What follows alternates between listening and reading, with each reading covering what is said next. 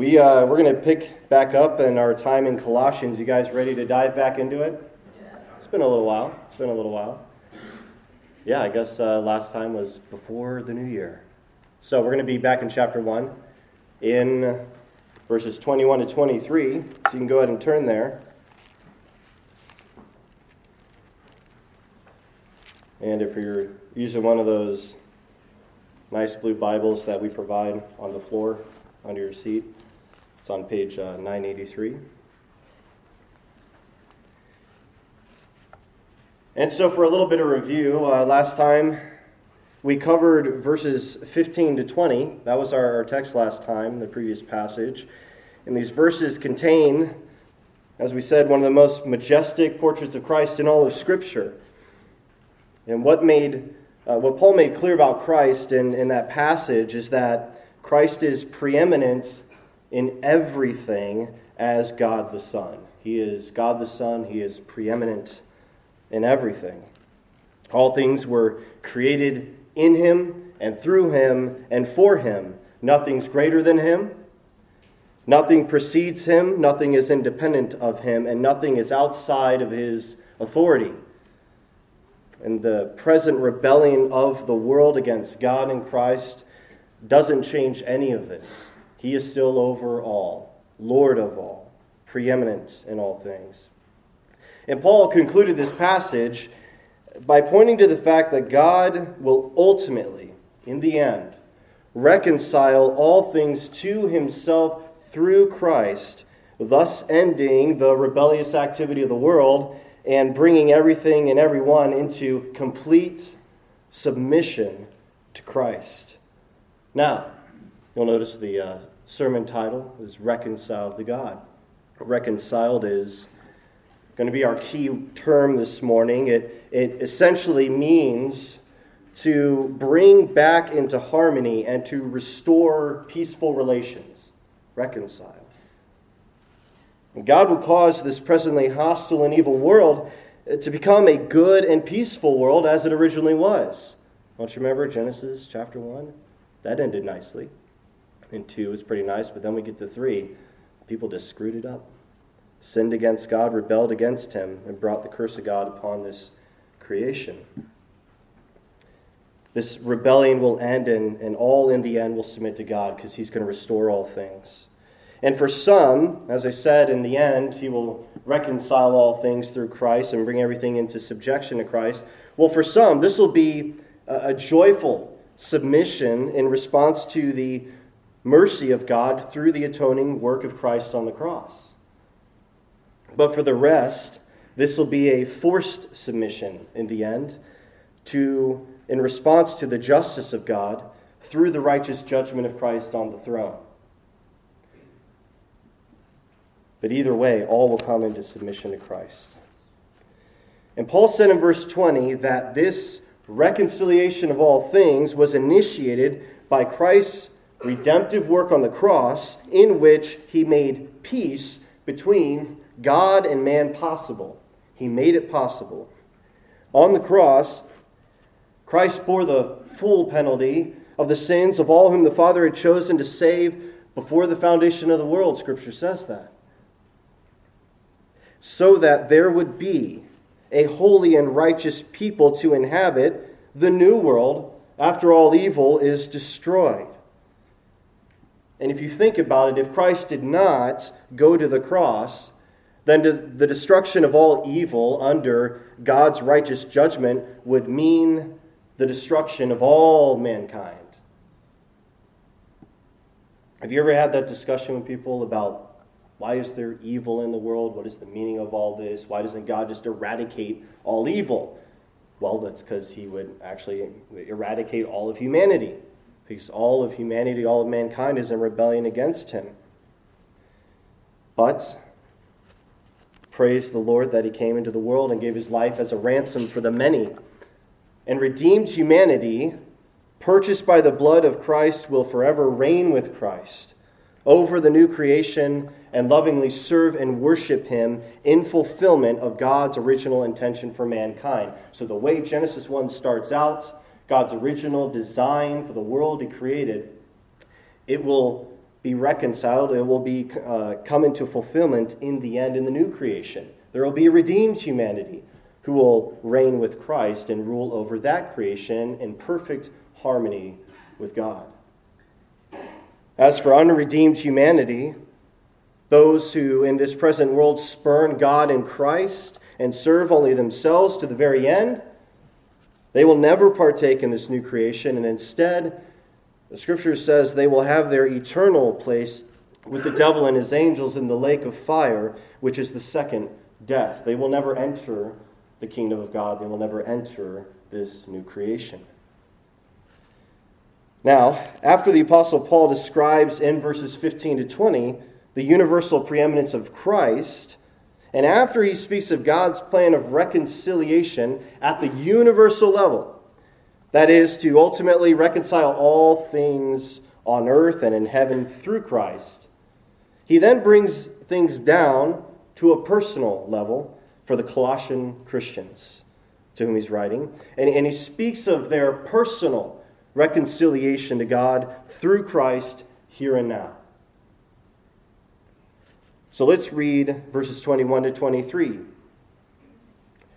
Paul writes to the Colossians, And you who once were alienated and hostile in mind, doing evil deeds, he has now reconciled in his body of flesh by his death in order to present you holy and blameless and above reproach before him, if indeed you continue in the faith, stable and steadfast, not shifting from the hope of the gospel that you heard which has been proclaimed in all creation under heaven, and of which I, Paul, became a minister.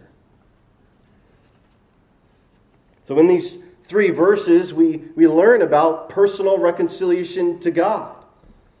And what Paul says here is, is not only true of the Colossians, but also of every person who, upon hearing and understanding the gospel, has been born again through faith in the Lord Jesus Christ. So it's true of you if you are trusting in Christ. And there are basically five observations we can make in this text concerning being reconciled to God.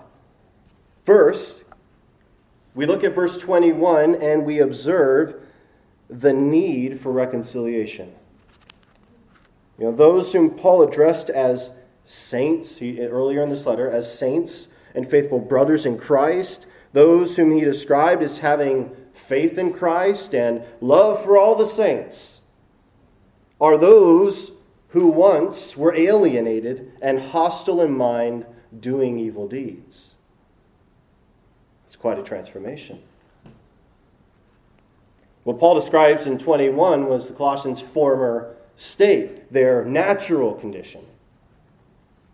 And they may have been chosen by God before the foundation of the world, but they started out in the world as being alienated and hostile in mind and doing evil deeds. They were separated from God, they had no fellowship with God. Their thoughts towards God were hateful, their minds were set against Him, and, and this was evident, Paul says, by their ungodly behavior.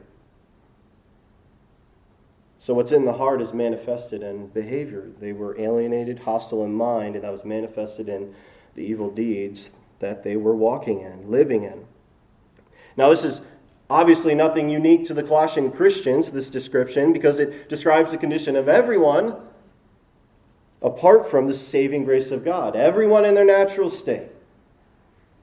Those who are not in Christ, no matter how well mannered they are, no matter how religious, or virtuous they may be, they are alienated from God. And they are hostile in their thinking towards Him. They reject His authority. They reject His righteous standards. They reject His wisdom. They reject His will for their lives. And all people are natural born enemies of God, natural born rebels. And therefore, all people are in need of being personally reconciled to God. That's the need. And in verse 22, we're going to see the initiator of reconciliation, the means of reconciliation, and the purpose of reconciliation. Paul wrote to the Colossians leading up to this in verse 22 And you who once were alienated and hostile in mind, doing evil deeds, he has now reconciled in his body of flesh by his death, in order to present you holy and blameless and above reproach before him. so, who's the initiator of reconciliation? Right. And we're just looking at the verse, it's he. He. so we have to define that. And we already had a shout out, and you're absolutely right. It is God Himself. And if we're going to be more precise, God the Father. And to get the proper context of verse 22, we, we need to back up to verse 19. It helps us uh, follow along with all these pronouns that are in the text. After describing the preeminence of Christ, the focus was on Christ. In verse 19, Paul says, For in him, Christ, all the fullness of God, and that could also be translated God in all his fullness, was pleased to dwell. And through him to reconcile to himself all things, whether on earth or in heaven, making peace by the blood of his cross. And these verses set up verses 21 and 22. Now, if we, if we substitute some of the pronouns and uh, with proper nouns, we could paraphrase verses 19 through 22 this way For God, in all his fullness, was pleased to dwell in Christ and to reconcile to himself all things through Christ, whether things on earth or things in heaven, making peace by the blood of Christ's cross. And you, who once were alienated and hostile in mind, doing evil deeds, God has now reconciled in Christ's body of flesh through death in order to present you holy and blameless and above reproach before Him. So this passage speaks about Christ, but it is actually God the Father who is the main subject in our text. He is the initiator of reconciliation, God the Father. And apart from his determination to reconcile sinners, every single one of us would have remained alienated from him, hostile in our mind and our thinking towards him, held captive in our own sin, and destined for his wrath. Yet it was the Father's good pleasure to put on display his incredible mercy and grace and to reconcile to himself people from every nation and tribe and language, including you, if you believe the gospel and are trusting in Christ as Lord and Savior. Thanks to the Father, you are no longer alienated and hostile in mind and living in sin if you are in Christ. You are no longer fill in the blank with your own personal history, your former way of life. Include all of the shameful and unsettling details of how you used to think and speak and act and what you used to believe and worship and live for. That life is ended. You, if you are in Christ, are no longer who you once were. Because God the Father has mercifully and graciously reconciled you to Himself. You are no longer an enemy of God, but now a friend of God. If you are in Christ, you are no longer a stranger to God, but you are now a child of God. Now let's consider the means of reconciliation. What made it possible for wicked sinners like Paul and the Colossians and us to be reconciled to a holy and righteous God? What made that possible? And if the wages of sin is death, how can be, we be recipients of God's mercy and grace? How did God the Father reconcile us to himself? And in verse 22, we read Paul's statement to the Colossians He has now reconciled you in his body of flesh by his death. That is, God has now reconciled you in or by means of Christ's body of flesh by Christ's death.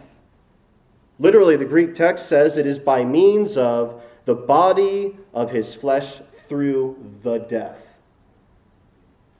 So, the means by which God reconciled us to himself is, is Christ's voluntary sacrifice of himself on the cross, where he bore the wrath of God that was due to us for our sins, and he died in our place, so that the holy and righteous wrath of God towards us was completely satisfied. And this made it then possible for God to justly forgive our sins and credit us with righteousness so that we could be reconciled to Him.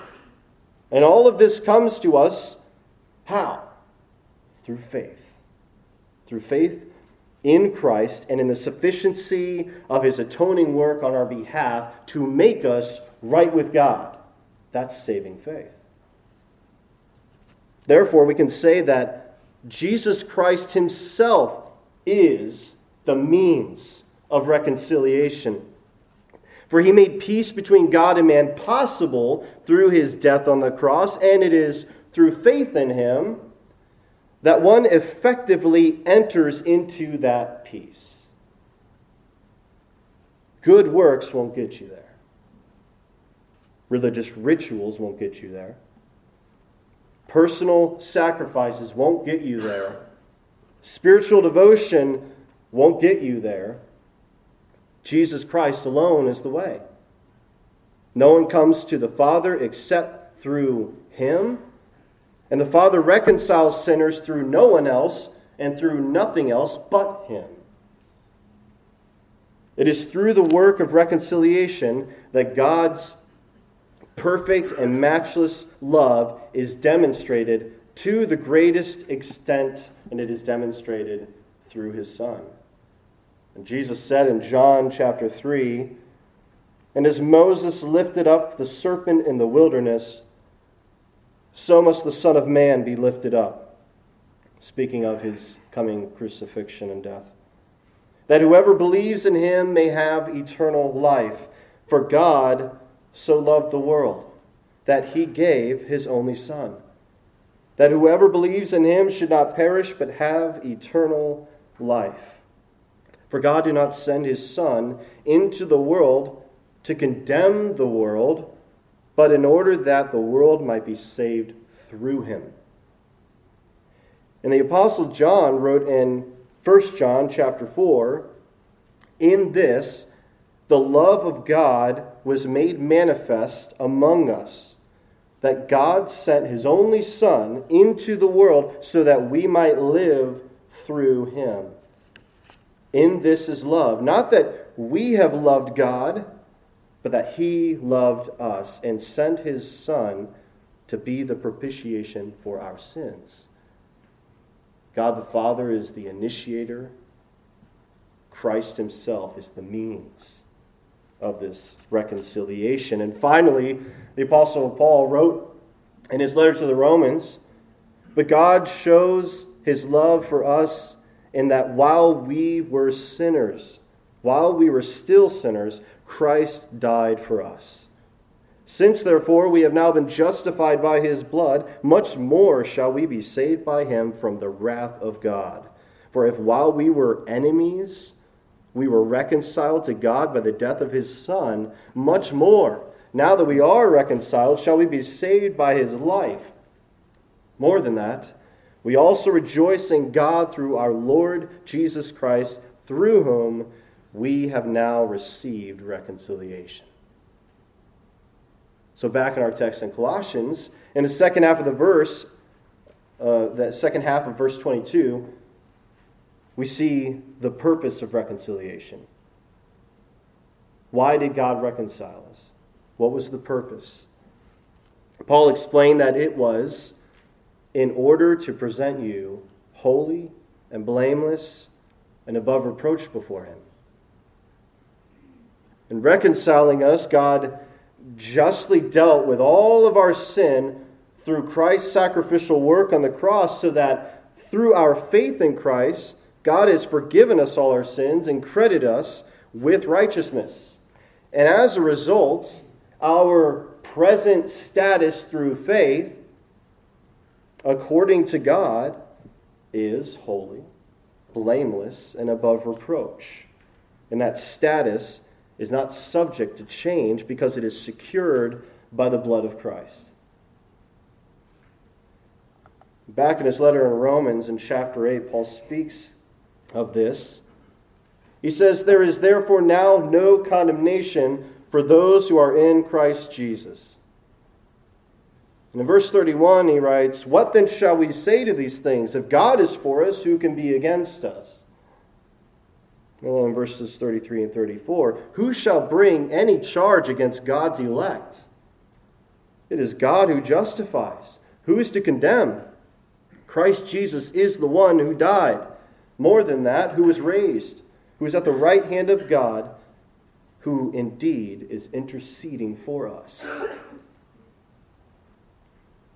However, so we're talking about the purpose of reconciliation. God did not reconcile us simply to declare us to be holy and blameless and above reproach. That He has through our faith in Christ. He's declared us to be. Our status is that. But it doesn't end there. He reconciled us ultimately to make us so, to make us holy and blameless and above reproach. I mean, you still have your sin, don't you? Are you completely and perfectly holy and blameless and above reproach right now?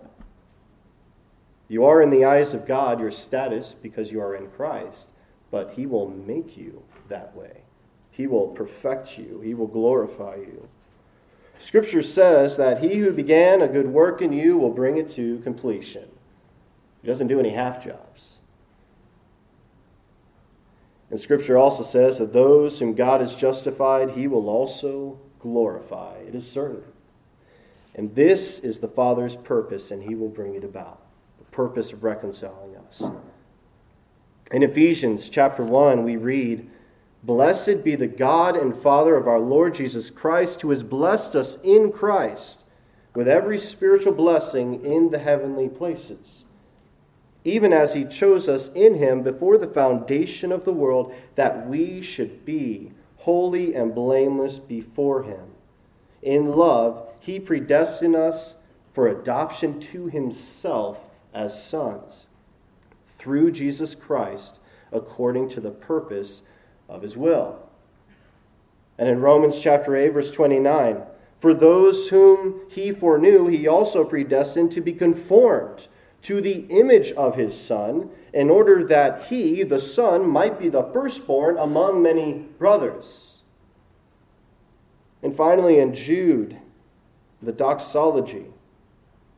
Now to him who is able to keep you from stumbling and to present you blameless before the presence of his glory with great joy, to the only God, our Savior through Jesus Christ our Lord be glory, majesty, dominion, and authority before all time and now and forever. Amen. So ultimately, God's purpose in reconciling us was so that we could be transformed into a holy and righteous people, and thus made fit to enter his everlasting kingdom and reign with Christ and forever dwell in his glorious presence in the new creation. That is the reason why he reconciled you. And finally, in verse 23 of our text, we see the evidence of reconciliation. Paul wrote to the Colossians essentially, God reconciled you through the death of Christ in order to present you holy and blameless and above reproach before him. And then in verse 23, he says, If indeed you continue in the faith, stable and steadfast, not shifting from the hope of the gospel that you heard, which has been proclaimed in all creation under heaven, and of which I, Paul, became a minister. So, how do we know that we've truly been reconciled to God? How do you know that? What's the evidence? Is there proof of that? Paul says here that you know if you continue in the faith. That is, if you continue in the teaching of Christ, and if you continue believing the gospel and trusting in Christ, if you continue in Him. Jesus said in John chapter 8, He said, by the way, to these Jews, it says, who had believed Him, He said, If you abide in my word, you are truly my disciples. And then shortly after that, they didn't like something he said and they rejected him. So he says the evidence is if you abide in my word, you're truly my disciples. And the Apostle John said in his second epistle Everyone who goes on ahead and does not abide in the teaching of Christ does not have God. Whoever abides in the teaching has both the Father and the Son. The statements like, like these are found throughout the, the New Testament. They're all over the place. And they do not imply that redeemed people can lose their salvation. That's not what these, these texts are saying, these statements are saying. Rather, they basically distinguish for us between genuine saving faith and superficial faith. Again, consider the Gospels. We read of the life of Christ and his public ministry. How many thousands of people were just enamored by him, following him around, listening to him? Where were they when he was delivered over to be crucified? In fact, that crowd, that same crowd, had turned to say, Crucify him. So these are important. There is superficial faith, there's superficial devotion and commitment, and there's genuine saving faith. Life transforming faith. So, the distinction is made between saving faith and superficial in these faith in these statements. And for example, those who don't continue in the teaching of Christ but fall away prove that they never had genuine saving faith. That's what you would conclude. You know, John, Apostle John says they went out from us because they, they never were of us. They, they've made manifest the fact that they never, were never truly in Christ to begin with. Many people attend church, but that doesn't prove anything. I mean, it's easy to come here. We're at a public facility. I mean, anybody can just walk in here. It doesn't make you a Christian. It's easy to come every Sunday. It's just once a week, just an hour and a half for the most part. So, in the case of Paul's statement in verse 23, the condition he gives serves as a warning to the Colossians against the appeal. And here's why he's saying this he, he's, he's giving a warning to the Colossians against the appeal and persuasiveness of the false teachers among them. And if you remember, when we talked about the context of Colossians, we read later in the letter that there are, in fact, some, some false teachers there, and they're trying to uh, entice and win over these Colossian Christians to their belief systems, their ideology. There were false teachers who were advocating that we read later that they supplement their faith in Christ with things like strict religious regulations, rituals, and practices in order to attain some higher level of spirituality, which presumably would bring them closer to God. It seems to be what they were advocating or teaching. You just need to, you know, do these really spiritual things. You need to have a more restrictive diet. You know, be more consecrated to God. Observe more holidays. Then you show you're really devoted to Him. And why not have some asceticism while we're at it? Let's just hurt our body, starve ourselves till we're emaciated, because that makes us spiritual. It's what these guys were peddling. False teachers, tempting them, trying to give some kind of uh, display of spirituality, which Paul says is, there's no power in stopping the indulgence of the flesh with that. There's no real spiritual power in what these guys are doing. And he was concerned because buying into such nonsense, which it seemed there at least was some kind of temptation, uh, because he wouldn't have had to address, address this issue if there wasn't really a, uh, an appeal among the Colossians, saying, These guys, I mean, they seem really wise. I mean, they seem persuasive. Yeah, that seems to be really spiritual. Yeah.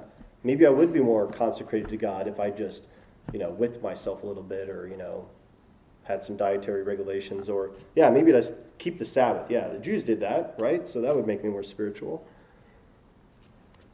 Paul was concerned because buying into this kind of nonsense would be shifting away from the hope of the gospel in this sense, because it would be essentially seeing Christ and his work on the cross as insufficient.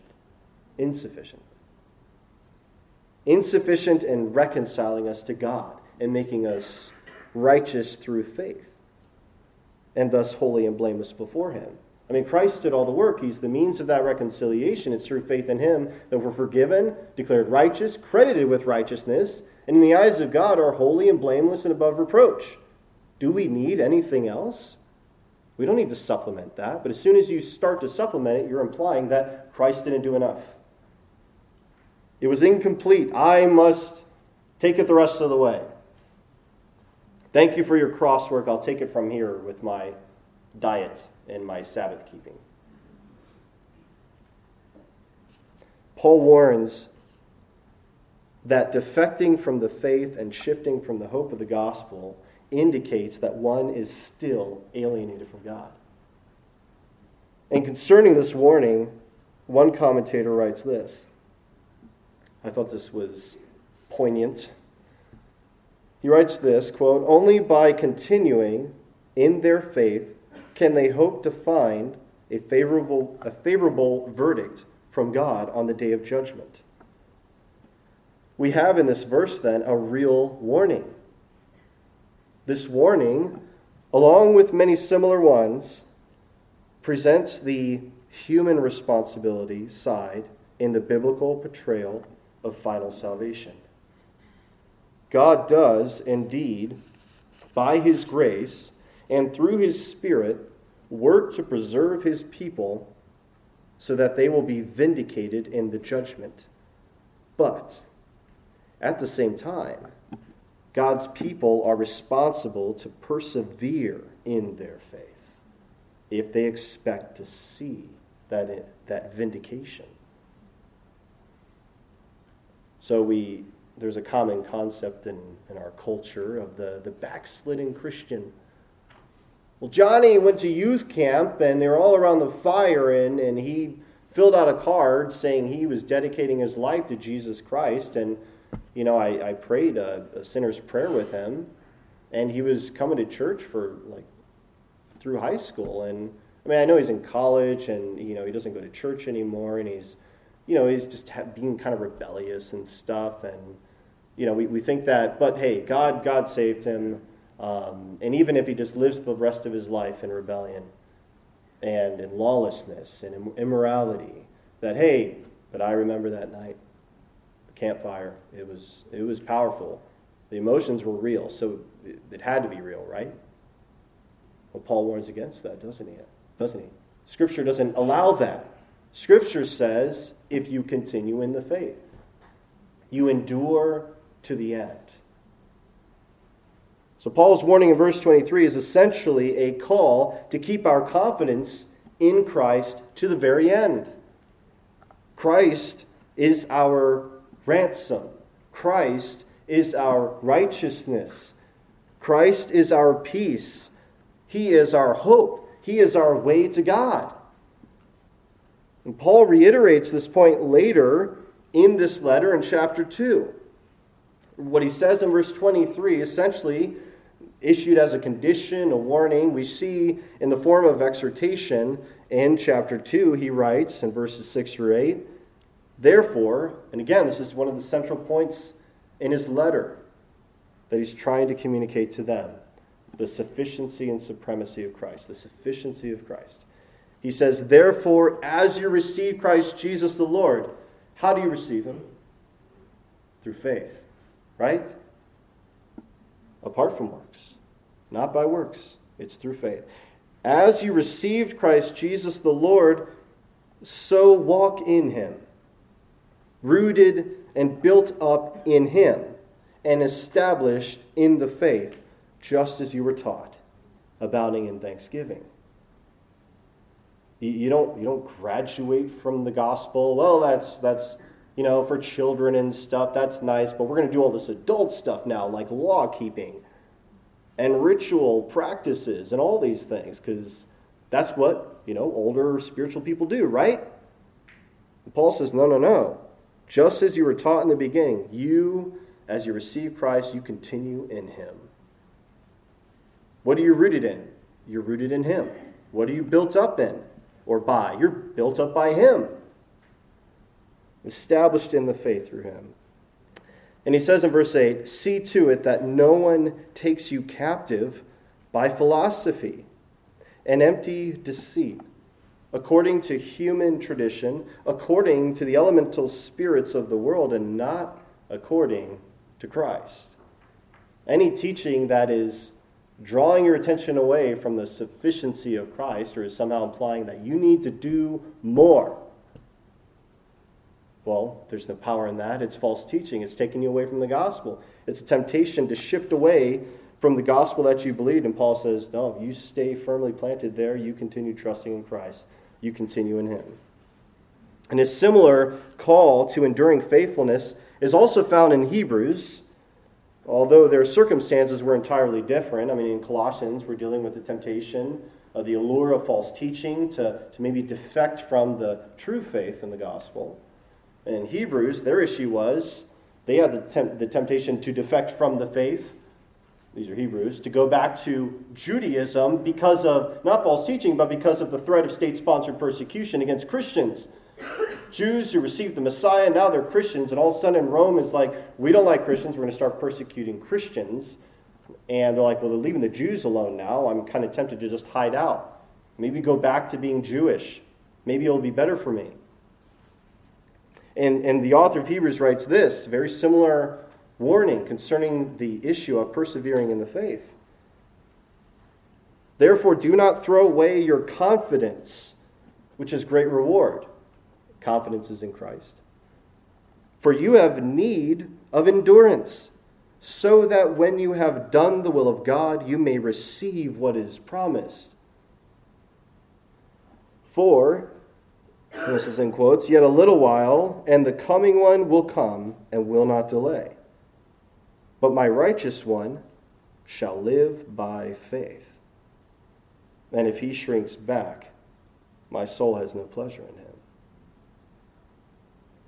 But we are not of those who shrink back and are destroyed, but of those who have faith and preserve their souls. So, you are called to endure in faith. That is the, the, the, continuing in Christ is the evidence that you, in fact, have been reconciled. That you, in fact, indeed have been justified by God and have been forgiven by God. You're continuing in the faith. And that's one of the most objective things you can look at. Because guess what? Other evidences of genuine saving faith love for Christ and his church, love for God and his people, right? Well, we kind of mess that up sometimes, right? Another evidence of saving faith is holiness, holy living, obedience to the will of God, submission to the word of God. How well are you doing with that? I mean, depends on the day, right? It can fluctuate. The general pattern is obedience, sure. But the easiest thing to measure is are you continuing in the faith? Are you continuing trusting in Christ alone? to make you right with God, and, and not in works, but in the sufficiency of His work on your behalf. Are you enduring? Are you persevering in Him? So this morning we, we have been able, in just a few verses, just a small little passage in Paul's letter to the Colossians, to get a, a pretty good grasp on the subject of reconciliation, personal reconciliation to God. And in this passage, you may have noticed that who, who does all the work? Who did all the work? God did. It is God who did all the work, and we, having been reconciled to God through faith in Christ, are in verse 23 simply called to continue in the faith and in this grace in which we stand. That's what we're called to do. God gets all the glory. There's no room for boasting. And it's by grace that we've been saved. It is by grace that we shall continue. And it's by grace that we shall reach the end in glory. and be in reality what we are in position holy, blameless, and above reproach before Him. Let's pray.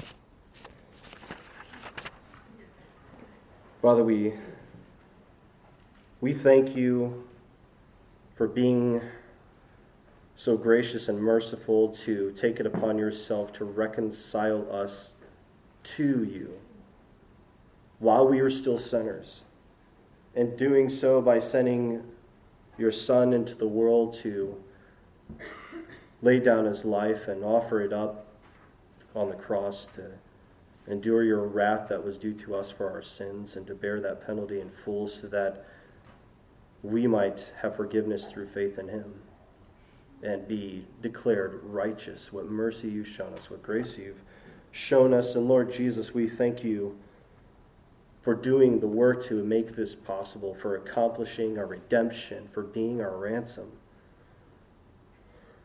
We pray that in light of this, that we would be reminded of who we once were, and, and that would result in our praise and thanksgiving to you for your continued grace in our lives that we are standing in. And we pray, Lord, that your Spirit would empower us to continue in the faith, that we would not be allured by the appeal of supposed spiritual practices or things that are offered up as somehow making us better in your sight, Lord, because you've, you've perfected us. You've, you've made us just in your sight. You're righteous in your eyes.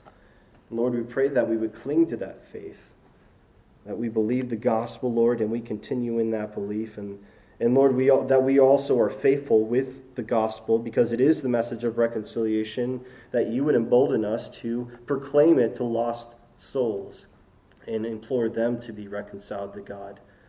To tell them that they're dead in their sins, that they are alienated from, from you, but you have made a way through Christ.